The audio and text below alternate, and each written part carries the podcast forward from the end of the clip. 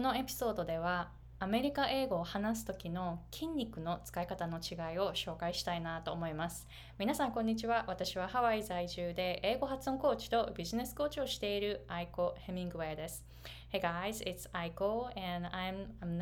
an American English pronunciation coach and business coach based in Hawaii. まずこのエピソードの内容に入る前に、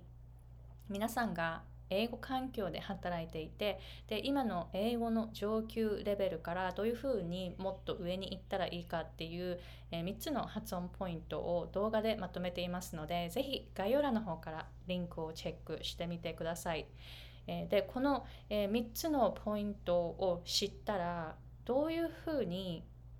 英語の空気とか振動とか、そしてエネルギー、モメンタムを感じるようになれるかっていうのが、この動画を見るとすごく分かると思うんですね。で特にこの動画の内容の中で、耳の発音 ear というのと年の発音 ear っていうのを具体的に説明しています。今の発音聞き取れましたか？耳は ear、 年は year、 全く違う発音です。以前私も耳と年は本当同じに聞こえていたし、同じように発音していたんですけれども、自分がその year の方、年の方の発音の違いが分かった途端に、もう耳と年は同じ音にはもう聞こえなくなったんですね。もうそれくらい耳と年の発音 ear と year は全く違うんですけど、多くの日本語話者の方は同じように聞こえる。私も以前そうだったんですけども、同じように聞こえる。じゃあどこにフォーカスしたらこの2つの単語が違う音として聞こえるようになるか。これをこの動画の中で、しかも無料で今公開してるんですけども、この無料の動画の中で説明しています。すっごい具体的に説明していますので、興味のある方、英語環境で働いていて英語上級者の方に向けて作っていますので、そのレベルにいる方、ぜひぜひこの動画をチェックして、でこの動画を見終わった後、耳と年は同じには聞こえなくなるっていう経験をしてみてくださいね。ぜひ概要欄の方からその動画をチェックしてみてください。 Okay, so going to today's topic。アメリカ英語の発音するときに必要な筋肉の使い方についてで、今本当たった今レッスンが終わったばっかりで、プライベートレッスンをしていたんですけれども、やっぱり日本語話者のその日本語話者の方が英語の発音を習得するときに、やっぱり通る道っていくつかパターンがあるんですけど、私自身も通ってきたので、その中で大きな課題っていうのは筋肉の使い方なんですね。で日本語って本当に、日本語ってすっごい特殊な言語で、その口とかの筋肉が一切なくってももう発音できるっていう。なので日本語を話してきた環境では筋肉ってそんなに育っていないんですよ。唇とか舌とか、喉とかあんまり意識しないでも発音できてしまう言語なので、本当に筋肉が発達していないんですね。でもアメリカ英語の発音する時っていうのはものすごいダイナミックな動きをしますので、筋肉が必要です。じゃあどのくらい違うかっていうのを具体的に楽器を使って紹介すると、日本語を話すときに必要な筋肉っていうのはピアノとかで言うと、もう鍵盤の軽いキーボードを弾く感じで、じゃあアメリカ英語はグランドピアノっていうふうに思ってみるといいかもしれません。グランドピアノの鍵盤すごい重いですよね。だからグランドピアノを弾けるようになるにはすごい筋肉が必要なんですよ。この指だけじゃなくて腕とかも全部必要ですよね。もう筋肉がものすごい必要なんですよ。なのでちょっと想像してみてください。普段軽いキーボードしか弾き慣れていない人が突然グランドピアノを弾こうとしたらどうなると思いますか？筋肉がついていないので、グランドピアノをダイナミックに弾くのはすごく難しいと思います。では逆に家で普段からグランドピアノを使って練習している人を想像してみてください。その人が逆に鍵盤の軽いキーボードを弾こうとしたら、逆に筋肉つきすぎてなかなか軽い鍵盤だと逆に弾きづらいと思うんですね。日本語とアメリカ英語っていうのはそのくらい違いがあるっていうふうに思ってみてください。だからアメリカ生まれの人が日本語を話す時っていうのは逆に空気を止めたり、もっと弱く発声したりとか、そういうふうにちょっと弱い方に持っていかないといけない。じゃあ逆に日本語話者の人たちはアメリカ英語に移りたいのであれば、もうダイナミックな空気と振動と、そして力が必要なわけですね。なのでそういうふうに考えると、必要な筋肉って全く違うっていうふうにすぐ分かりますよね。で本当これスポーツとか、あとピアノとかもそうなんですけれども、筋肉がつくときどういうふうにつくかっていうと、筋肉の、筋肉一個一個切り離して使えるようになる。これが大きな特徴だと思います。例えばピアノだったら、小指と薬指もしっかりと鍵盤を押せるように、一個一個筋肉を切り離して、例えば小指だけを動かせるようになるとか、薬指だけを動かせるようになるとか、そういうふうに筋肉を育てて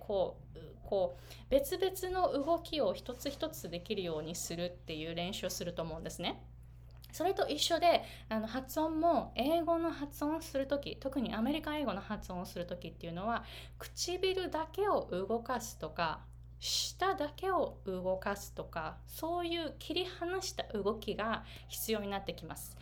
なので例えば舌は力を入れるけど口周りは一切力を入れないとか、逆に口周りを力入れるけど舌はリラックスしているとか、そういうふうにですね、切り離した動きっていうのがアメリカ英語では必要になってきます。なので私も最近まで気がつかなかった、最近っていうか教えてきて気がついたことがあるんですけれども、それは私もカタカナ英語から始まりましたので、最初は全然筋肉がなかったけど R の練習とかたくさんしていたら、舌だけに力を入れて唇には力を入れないとか、なんか切り離して動けるっていうことに気がついていったんですね。もうだから筋肉を育てていくと、一個一個がそれだけで成立するようになります。日本語話者がアメリカ英語を話そうとすると、例えばよくあるのが W の発音をするとき、ちょっと唇を丸めますよね。その時に舌が一緒に動いてしまうっていうのがよくあるんです。で逆に R の発音をするとき、 R の発音って今度は舌が必要ですよね。だけど舌に力を入れようとすると、唇にも力が入ったり、下顎にちょっと力が入ったりしてしまうということもあるんです。ここを切り離して R の時は舌だけに力を入れて、喉と唇はリラックスとか、そういうふうに一個一個を切り離して、一つに力を入れるけど他は力が入らないとか、そういうふうに調節できるようになってきます。なのでこういう、切り離す